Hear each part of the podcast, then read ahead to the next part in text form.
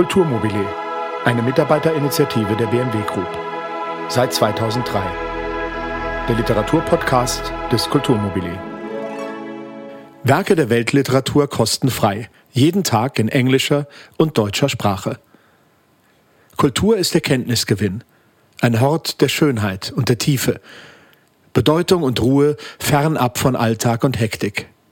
Ein Ort der Zuflucht und der Anteilnahme, gerade in diesen turbulenten Zeiten. Als Corporate Citizen engagiert sich die BMW Group seit knapp 50 Jahren mit hunderten Kulturformaten weltweit. Seit 2003 macht die Mitarbeiterinitiative Kulturmobile Zehntausende von Kollegen auf die Kulturprogramme des Unternehmens aufmerksam und lädt zur Teilnahme ein. Aufgrund der aktuellen Situation, wo viele Kollegen alleine oder mit ihren Familien im Homeoffice tätig sind, bieten wir jetzt Kulturmobile, der Literaturpodcast, an. Ein Angebot an alle Mitarbeiter weltweit außerhalb ihrer Arbeitszeit. Zudem für alle, die unserem Unternehmen auf Social Media folgen. Wir laden Sie ein. Hören Sie rein. Heute der Vorzugsschüler.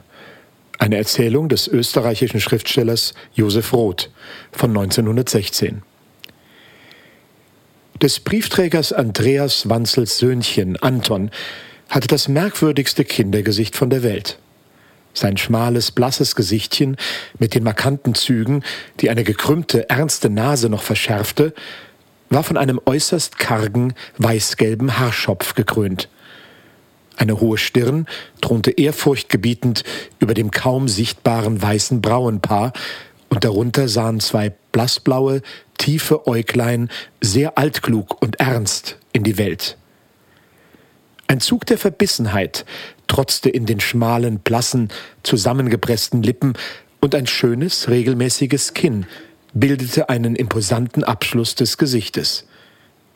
Der Kopf stak auf einem dünnen Halse, sein ganzer Körperbau war schmächtig und zart. Zu seiner Gestalt bildeten nur die starken roten Hände, die an den dünn gebrechlichen Handgelenken wie lose angeheftet schlenkerten, einen sonderbaren Gegensatz. Anton Wanzel war stets nett und reinlich gekleidet.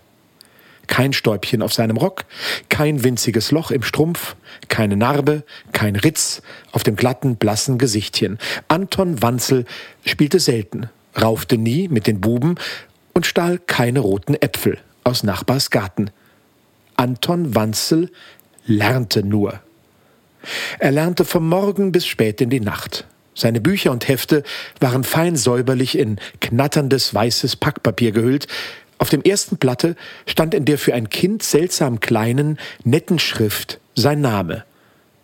Seine glänzenden Zeugnisse lagen feierlich gefaltet in einem großen ziegelroten Kuvert dicht neben dem Album mit den wunderschönsten Briefmarken, um die Anton noch mehr als um seine Zeugnisse beneidet wurde. Anton Wanzel war der ruhigste Junge im ganzen Ort.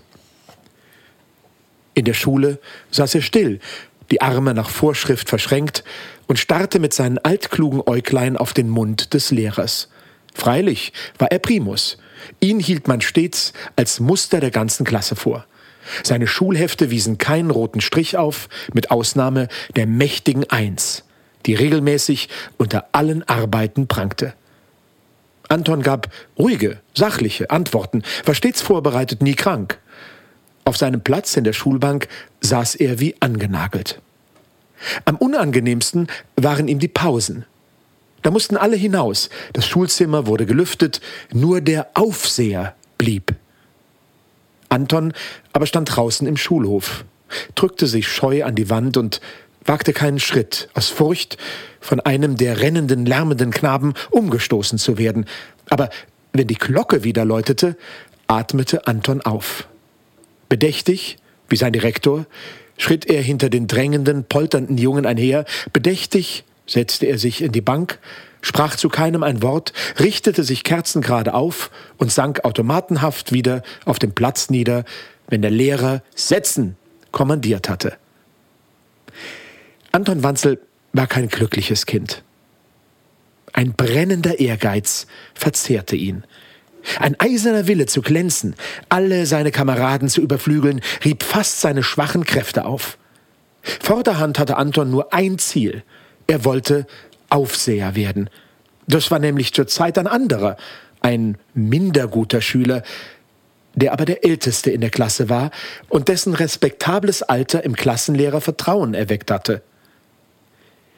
Der Aufseher war eine Art Stellvertreter des Lehrers. In dessen Abwesenheit hatte der also ausgezeichnete Schüler auf seine Kollegen aufzupassen die Lärmenden aufzuschreiben und dem Klassenlehrer anzugeben, für eine blanke Tafel, feuchten Schwamm und zugespitzte Kreide zu sorgen, Geld für Schulhefte, Tintenfässer und Reparaturen rissiger Wände und zerbrochener Fensterscheiben zu sammeln.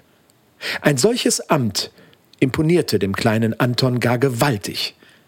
Er brütete in schlaflosen Nächten grimmige, racheheiße Pläne aus. Er sann unermüdlich nach, wie er den Aufseher stürzen könnte um selber dieses Ehrenamt zu übernehmen.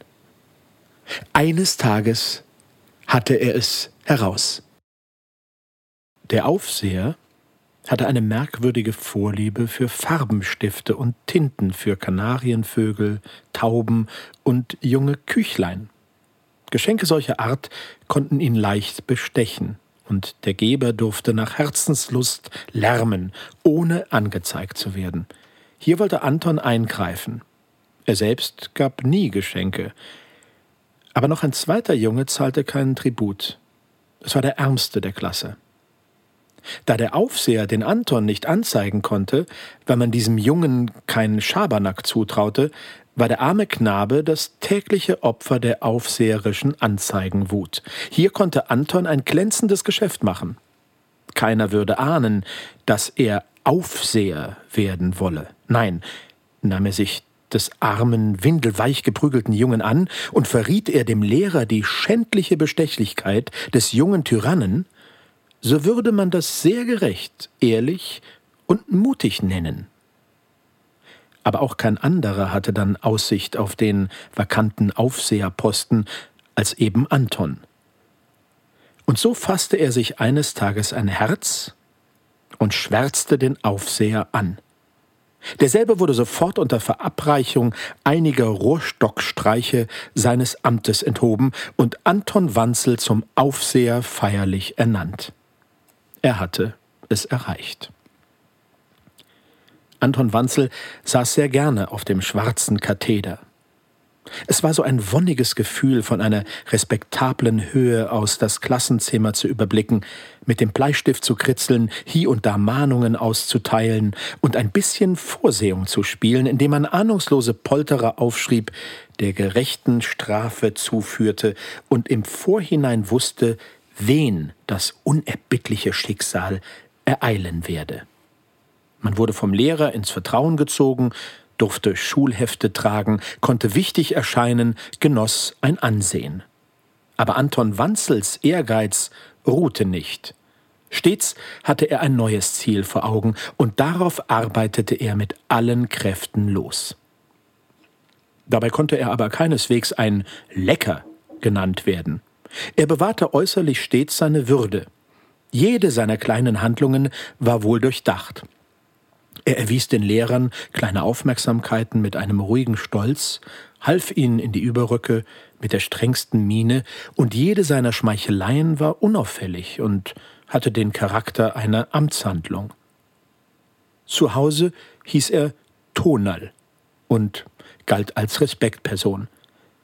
Sein Vater hatte das charakteristische Wesen eines kleinstädtischen Briefträgers, halb Amtsperson, halb privater Geheimsekretär und Mitwisser mannigfaltiger Familiengeheimnisse, ein bisschen würdevoll, ein bisschen untertänig, ein wenig stolz, ein wenig trinkgeldbedürftig. Er hatte den charakteristischen geknickten Gang der Briefträger, scharrte mit den Füßen, war klein und dürr wie ein Schneiderlein, hatte eine etwas zu weite Amtskappe und bisschen zu lange Hosen an, war aber im Übrigen ein recht anständiger Mensch und erfreute sich bei Vorgesetzten und Bürgern eines gewissen Ansehens.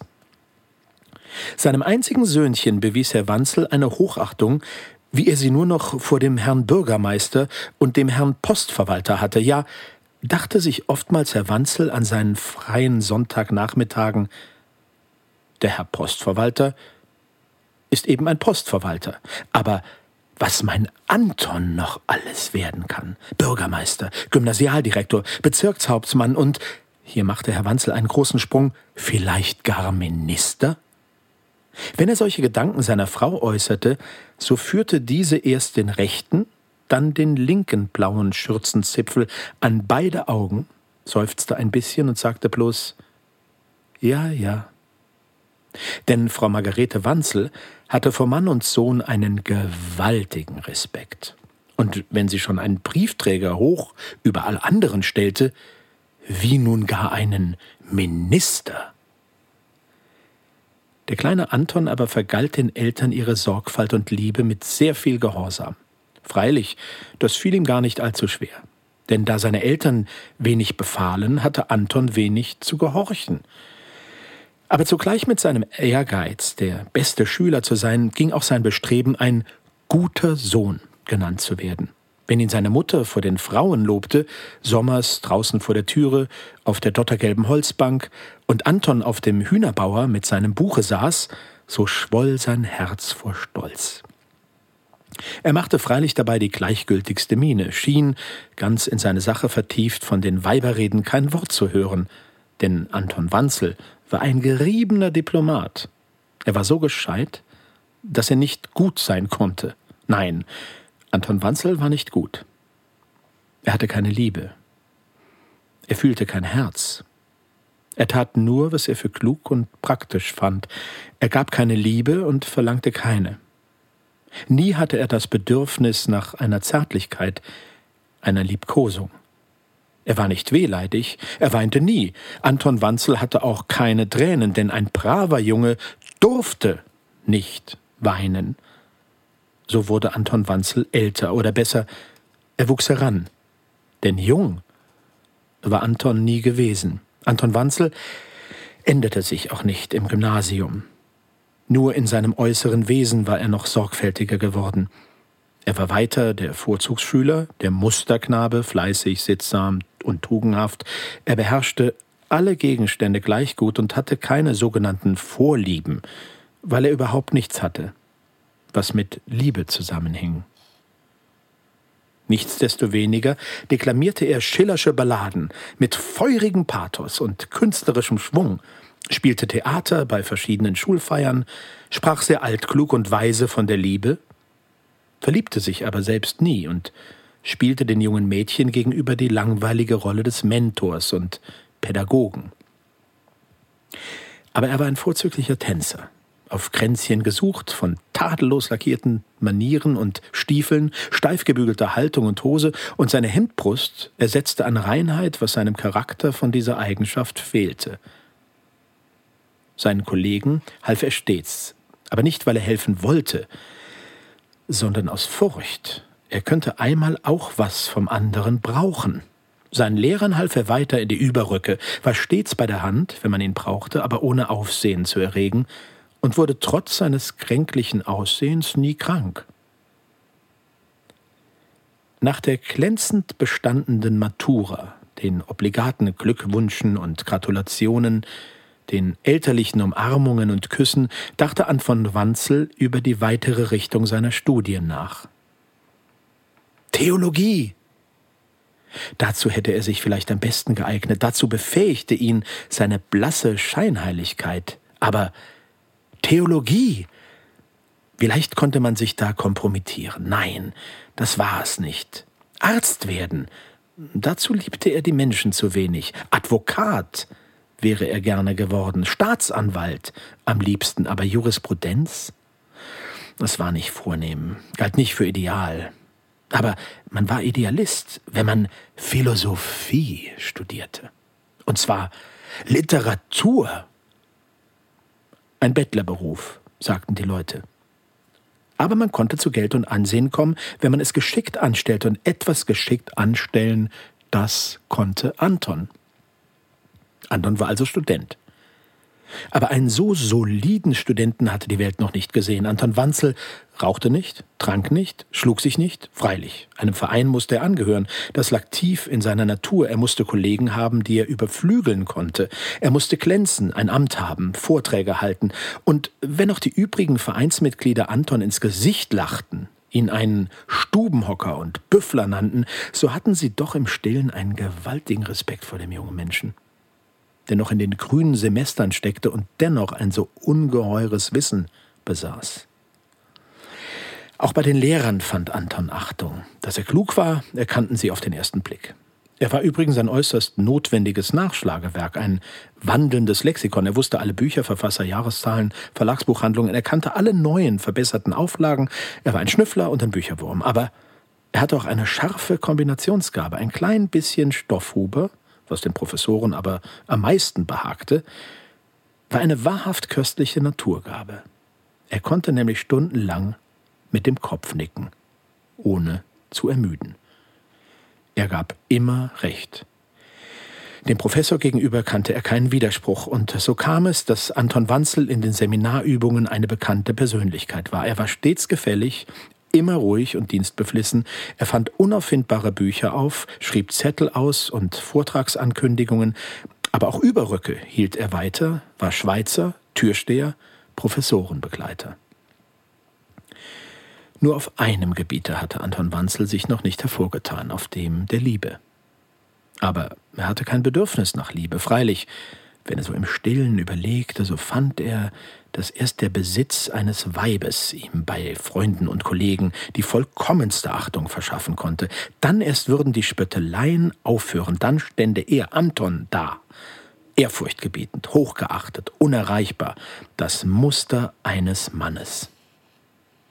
Und auch seine unermessliche Herrschsucht verlangte nach einem Wesen, das ihm vollständig ergeben wäre, das er kneten und formen konnte nach seinem Willen. Anton Wanzel hatte bis jetzt gehorcht, nun wollte er einmal befehlen. In allem Gehorchen würde ihm nur ein liebendes Weib. Man musste es nur geschickt anstellen, und etwas geschickt anstellen, das konnte Anton. Die kleine Mitzi Schienagel war Miederwarenverkäuferin bei Popper, Eibenschütz und Co. Sie war ein nettes, dunkles Ding mit zwei großen braunen Rehaugen, einem schnippischen Näschen und einer etwas zu kurzen Oberlippe, so dass das blitzblanke Mäuschengebiss schimmernd hervorblinkte. Sie war schon wie verlobt, und zwar mit Herrn Julius Reiner, Kommiss und Spezialist in Krawatten und Schnupftüchern, ebenfalls bei der Firma Popper, Eibenschütz und Co. An dem sauberen jungen Mann fand Mitzi zwar ein ziemliches Wohlgefallen, aber ihr kleines Köpfchen und noch weniger ihr Herz konnte sich den Herrn Julius Reiner als den Gatten der Mitzi Schienagel vorstellen. Nein, der konnte unmöglich ihr Mann werden, der junge Mensch, der noch vor kaum zwei Jahren von Herrn Markus Popper zwei schallende Ohrfeigen erhalten hatte. Mitzi musste einen Mann haben, zu dem sie aufblicken sollte. Ein Ehrenmann von höherer sozialer Stellung. Das echt weibliche Wesen, dessen angeborenen Takt ein Mann erst durch Bildung erwerben muss, empfand manche Seiten des Spezialisten in Krawatten und Schnupftüchern doppelt unschön. Am liebsten wäre Mitzi Schienagel ein junger Student gewesen, einer von den vielen bunt bekappten jungen Leuten, die draußen nach Geschäftsschluss auf die weiblichen Angestellten warteten. Mitzi hätte sich so gerne von einem Herrn auf der Straße ansprechen lassen, wenn nur der Julius Reiner nicht so furchtbar Acht gegeben hätte. Aber da hatte gerade ihre Tante, Frau Marianne Wontek in der Josefstadt, einen neuen, liebenswürdigen Zimmerherrn bekommen. Herr Anton Wanzel war zwar sehr ernst und gelehrt, aber von einer zuvorkommenden Höflichkeit, besonders Fräulein Mitzi Schienagel gegenüber. Sie brachte ihm an den Sonntagnachmittagen den Jausenkaffee in seine Stube, und der junge Herr dankte immer mit einem freundlichen Wort und einem warmen Blick. Ja, einmal lud er sie sogar zum Sitzen ein, aber Mitzi dankte, murmelte etwas von nicht stören wollen, errötete und schlüpfte etwas verwirrt ins Zimmer der Tante. Als Herr Anton sie aber einmal auf der Straße grüßte und sich anschloss, ging Mitzi sehr gerne mit, machte sogar einen kleinen Umweg, um zu ihrer Wohnung zu gelangen, verabredete mit Herrn Stutphil Anton Wanzel ein Rendezvous am Sonntag und zankte am nächsten Morgen mit Julius Reiner. Anton Wanzel erschien einfach, aber elegant gekleidet. Sein fades, blasses Haar war heute sorgfältiger gescheitelt als je. Eine kleine Erregung war seinem weißen, kalten Marmorantlitz doch anzumerken. Er saß im Stadtpark neben Mitzi Schienagel und dachte angestrengt darüber nach, was er eigentlich reden sollte. In einer solch fatalen Situation war er noch nie gewesen. Aber Mitzi wusste zu plaudern, sie erzählte das und jenes, es wurde Abend, der Flieder duftete, die Amsel schlug, der Mai kicherte aus dem Gebüsch. Da vergaß sich Mitzi Schienagel und sagte etwas unvermittelt Du Anton, ich liebe dich. Herr Anton Wanzel erschrak ein wenig. Mitzi Schienagel noch mehr. Sie wollte ihr glühendes Gesichtchen irgendwo verbergen und wusste kein besseres Versteck als Herrn Anton Wanzels Rockklappen. Herrn Anton Wanzel war das noch nie passiert. Seine steife Hemdbrust knackte vernehmlich, aber er fasste sich bald. Einmal musste das doch geschehen. Als er sich beruhigt hatte, fiel ihm etwas Vortreffliches ein. Ich bin din, du bist min, zitierte er halblaut. Und daran knüpfte er einen kleinen Vortrag über die Periode der Minnesänger. Er sprach mit Pathos von Walter von der Vogelweite, kam auch auf die erste und zweite Lautverschiebung, von da auf die Schönheit unserer Muttersprache und ohne einen rechten Übergang auf die Treue der deutschen Frauen. Mitzi lauschte angestrengt, sie verstand kein Wort, aber das war eben der Gelehrte, so musste ein Mann wie Herr Anton Wanzel eben sprechen. Sein Vortrag kam ihr just so schön vor wie das Pfeifen der Amsel und das Flöten der Nachtigall. Aber vor lauter Liebe und Frühling hielt sie es nicht länger aus und unterbrach Antons wunderschönen Vortrag durch einen recht angenehmen Kuss auf die schmalen, blassen Lippen Wanzels, den dieser zu erwidern nicht minder angenehm fand. Bald regnete es Küssen auf ihn nieder, derer sich Herr Wanzel weder erwehren konnte noch wollte. Sie gingen schließlich stumm nach Hause. Mitzi hatte zu viel auf dem Herzen. Anton wusste trotz angestrengten Nachdenkens kein Wort zu finden. Er war froh, als ihn Mitzi nach einem Dutzend heißer Küsse und Umarmungen entlassen hatte. Seit jenem denkwürdigen Tage liebten sie sich. Herr Anton Wanzel hatte sich bald gefunden. Er lernte an Wochentagen und liebte an Sonntagen. Seinem Stolze schmeichelte es, dass er von einigen Bundesbrüdern mit Mitzi gesehen und mit einem vieldeutigen Lächeln begrüßt worden war. Er war fleißig und ausdauernd, und nicht mehr lange dauerte es, und Herr Anton Wanzel war Doktor. Als Probekandidat kam er ins Gymnasium, von den Eltern brieflich bejubelt und beglückwünscht, von den Professoren wärmstens empfohlen, von dem Direktor herzlich begrüßt. Hofrat Sabeus Kreitmeier war Direktor des Staatsgymnasiums, ein Philologe von Ruf mit vielen sogenannten Verbindungen, bei den Schülern beliebt, bei Vorgesetzten gut angeschrieben und verkehrte in der besten Gesellschaft. Seine Frau Cäcilie wusste ein großes Haus zu führen, veranstaltete Abende und Bälle, die den Zweck hatten, das einzige Töchterchen des Direktors Lavinia, wie dieser sie etwas unpassend benannt hatte, unter die Haube zu bringen. Hofrat Sabeus Kreitmeier war, wie die meisten Gelehrten alten Schlages, ein Pantoffelheld. Er fand alles für richtig, was seine würdige Gemahlin anordnete, und glaubte an sie wie an die allein selig machenden Regeln der lateinischen Grammatik. Seine Lavinia war ein sehr gehorsames Kind, las keine Romane, beschäftigte sich nur mit der antiken Mythologie und verliebte sich nichtsdestoweniger in ihren jungen Klavierlehrer, den Virtuosen Hans Pauli. Hans Pauli war eine echte Künstlernatur. Das naive Kindergemüt Lavinias hatte es ihm angetan. Er war in der Liebe noch recht unerfahren. Lavinia war das erste weibliche Wesen, mit dem er stundenlang zusammensaß. Bei ihr fand er Bewunderung, die ihm sonst nicht sehr oft zuteil wurde. Und wenn auch die Hofratstochter nicht schön zu nennen war, sie hatte eine etwas zu breite Stirn und wässerige, farblose Augen, so konnte man sie doch nicht, schon ihrer schönen Statur wegen, gerade unhübsch nennen. Hans Pauli träumte zudem von einer deutschen Frau, hielt viel auf Treue und verlangte, wie die meisten Künstler, ein weibliches Weib, bei dem er seine Launen austoben, aber auch Trost und Erholung finden könnte. Nun schien ihm Fräulein Lavinia dazu am besten geeignet, und da noch um sie der Zauberknospen der Jugend wehte, schlug die Künstlerfantasie Herrn Hans Pauli ein Schnippchen, und der angehende Virtuose von Ruf verliebte sich stracks in Fräulein Lavinia Kreitmeier. wie es um die beiden stand, erkannte Herr Anton Wanzel gleich am ersten Abend, den er im Kreitmeierschen Hause zubrachte. Lavinia Kreitmeier gefiel ihm nicht im geringsten. Aber der Instinkt, mit dem Vorzugsschüler des Lebens stets ausgerüstet sind, sagte ihm, dass Lavinia eine gar passende Frau für ihn wäre und Herr Hofrat Sabäus ein noch passenderer Schwiegervater. Diesen kindischen Künstler Pauli konnte man leicht an die Luft setzen, man musste es nur geschickt anstellen, und etwas geschickt anstellen, das verstand Anton.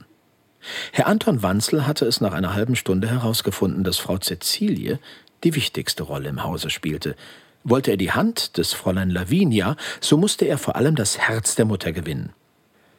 Und da er sich auf die Unterhaltung älterer Matronen besser verstand als auf die junger Mädchen, so verband er nach der alten lateinischen Regel das Dulce mit dem Utile und machte den Kavalier der Frau Direktor. Er sagte ihr manche zarte Schmeichelei, die ein Pauli in seiner reinen Torheit Fräulein Lavinia gesagt hätte. Und bald hatte Frau Cäcilie Kreitmeier den Herrn Anton Wanzel ins Herz geschlossen. Seinem Rivalen Hans Pauli gegenüber benahm sich Anton mit kühner, ironisierender Höflichkeit. Dem Musiker verriet sein künstlerisches Feingefühl, mit wem er es zu tun habe. Er, der Tor, das Kind, durchschaute Herrn Anton Wanzel tiefer als alle Professoren und weisen Männer, aber Hans Pauli war kein Diplomat. Er äußerte Anton Wanzel gegenüber stets unverhohlen seine Meinung. Anton blieb kühl und sachlich, Pauli erhitzte sich, Anton rückte bald mit seiner schweren Rüstung der Gelehrsamkeit ins Feld. Gegen solche Waffen konnte Hans Pauli nichts ausrichten. Denn er war, wie so viele Musiker, ohne größeres Wissen. Seine schwerfällige Verträumtheit erdrückte in ihm dasjenige, was man in der Gesellschaft Geist nennt. Und er musste sich beschämt zurückziehen. Fräulein Lavinia Kreitmeier schwärmte zwar für Bach und Beethoven und Mozart, aber als rechte Tochter eines Philologen von Ruf hatte sie eine gleich große Verehrung für die Wissenschaft. Hans Pauli war ihr wie ein Orpheus erschienen, dem Flora und Fauna lauschen mussten. Nun aber war ein Prometheus gekommen, der das heilige Feuer vom Olymp geradewegs in die Wohnung des Herrn Hofrat Kreitmeier brachte. Hans Pauli aber hatte sich mehrere Male blamiert, er zählte in der Gesellschaft kaum mit. Auch war Anton Wanzel ein Mann, den auch der Hofrat sehr hoch stellte, den Mama so sehr lobte. Lavinia war eine gehorsame Tochter, und als Herr Kreitmeier ihr eines Tages riet, Herrn Dr. Wanzel die Hand zum Bunde fürs Leben zu reichen, sagte sie Ja. Ein gleiches Ja bekam auch der hocherfreute Anton zu hören, als er bei Fräulein Lavinia bescheiden anfragte. Die Verlobung wurde für einen bestimmten Tag, den Geburtstag der Lavinia, angesetzt. Hans Pauli aber verstand jetzt die Tragik seines Künstlerlebens. Er war verzweifelt, dass man ihm einen Anton Wanzel vorgezogen. Er hasste die Menschen, die Welt, Gott. Dann setzte er sich auf einen Dampfer, reiste nach Amerika, spielte in Kinos und Varietés, wurde ein verlottertes Genie und starb schließlich vor Hunger auf der Straße. An einem wunderschönen Juniabend wurde im hochfrätlichen Hause die Verlobung gefeiert. Frau Cäcilie rauschte in grauseidenem Kleide. Herr Hofrat Kreitmeier fühlte sich unbehaglich in seinem schlecht sitzenden Frack und zupfte abwechselnd bald an seiner windschiefen Krawatte, bald an den blitzblanken Manschettenröllchen. Herr Anton strahlte vor Freude an der Seite seiner hellgekleideten, etwas ernsten Braut. Toaste wurden gehalten und erwidert, Becher erklangen, Hochrufe dröhnten bis hinaus durch die offenen Fenster in das Tuten der Autos. Draußen rauschten die Wellen der Donau ihr uraltes Lied von Werden und Vergehen. Sie trugen die Sterne mit und die weißen Wölklein, den blauen Himmel und den Mond. In heiß duftenden Jasminbüschen lag die Nacht und hielt den Wind in ihren weichen Armen, dass nicht der leiseste Hauch durch die schwüle Welt ging. Mitzi Schienagel stand am Ufer. Sie fürchtete sich nicht vor dem tiefdunklen Wasser unten. Drin musste es wohlig und weich sein. Man stieß sich nicht an Kanten und Ecken wie auf der dummen Erde droben, und nur Fische gab es drin, stuppem Wesen, die nicht lügen konnten, so entsetzlich lügen wie die bösen Menschen, stumme Fische, stumme, auch ihr Kindchen war stumm, totgeboren. Es ist am besten so, hatte Tante Marianne gesagt. Ja, ja, es war wirklich am besten. Und das Leben war doch so schön. Heute, vor einem Jahr. Ja, wenn das Kindchen lebte, so musste auch sie leben, die Mutter. Aber so? Das Kind war tot und das Leben tot. Durch die nächtliche Stille klang plötzlich ein Lied aus tiefen Männerkehlen, Burschengesänge, alte Lieder, Studenten waren es. Obwohl alle Studenten so waren? Nein, der Wanzel. Der war doch nicht einmal ein richtiger Student. Oh, sie kannte ihn gut. Ein Feigling war er, ein Heuchler, ein Scheinheiliger. Oh, wie sie ihn hasste. Die Lieder klangen immer näher, deutliche Schritte waren vernehmbar. Antons Bundesbrüder kehrten von einem Sommerfest zurück. Herr Stutt Jur Xandl Hummer, hoch in den Dreißigern im achtzehnten Semester, Bierfass genannt, betrank sich nicht leicht und holte jetzt rüstig aus.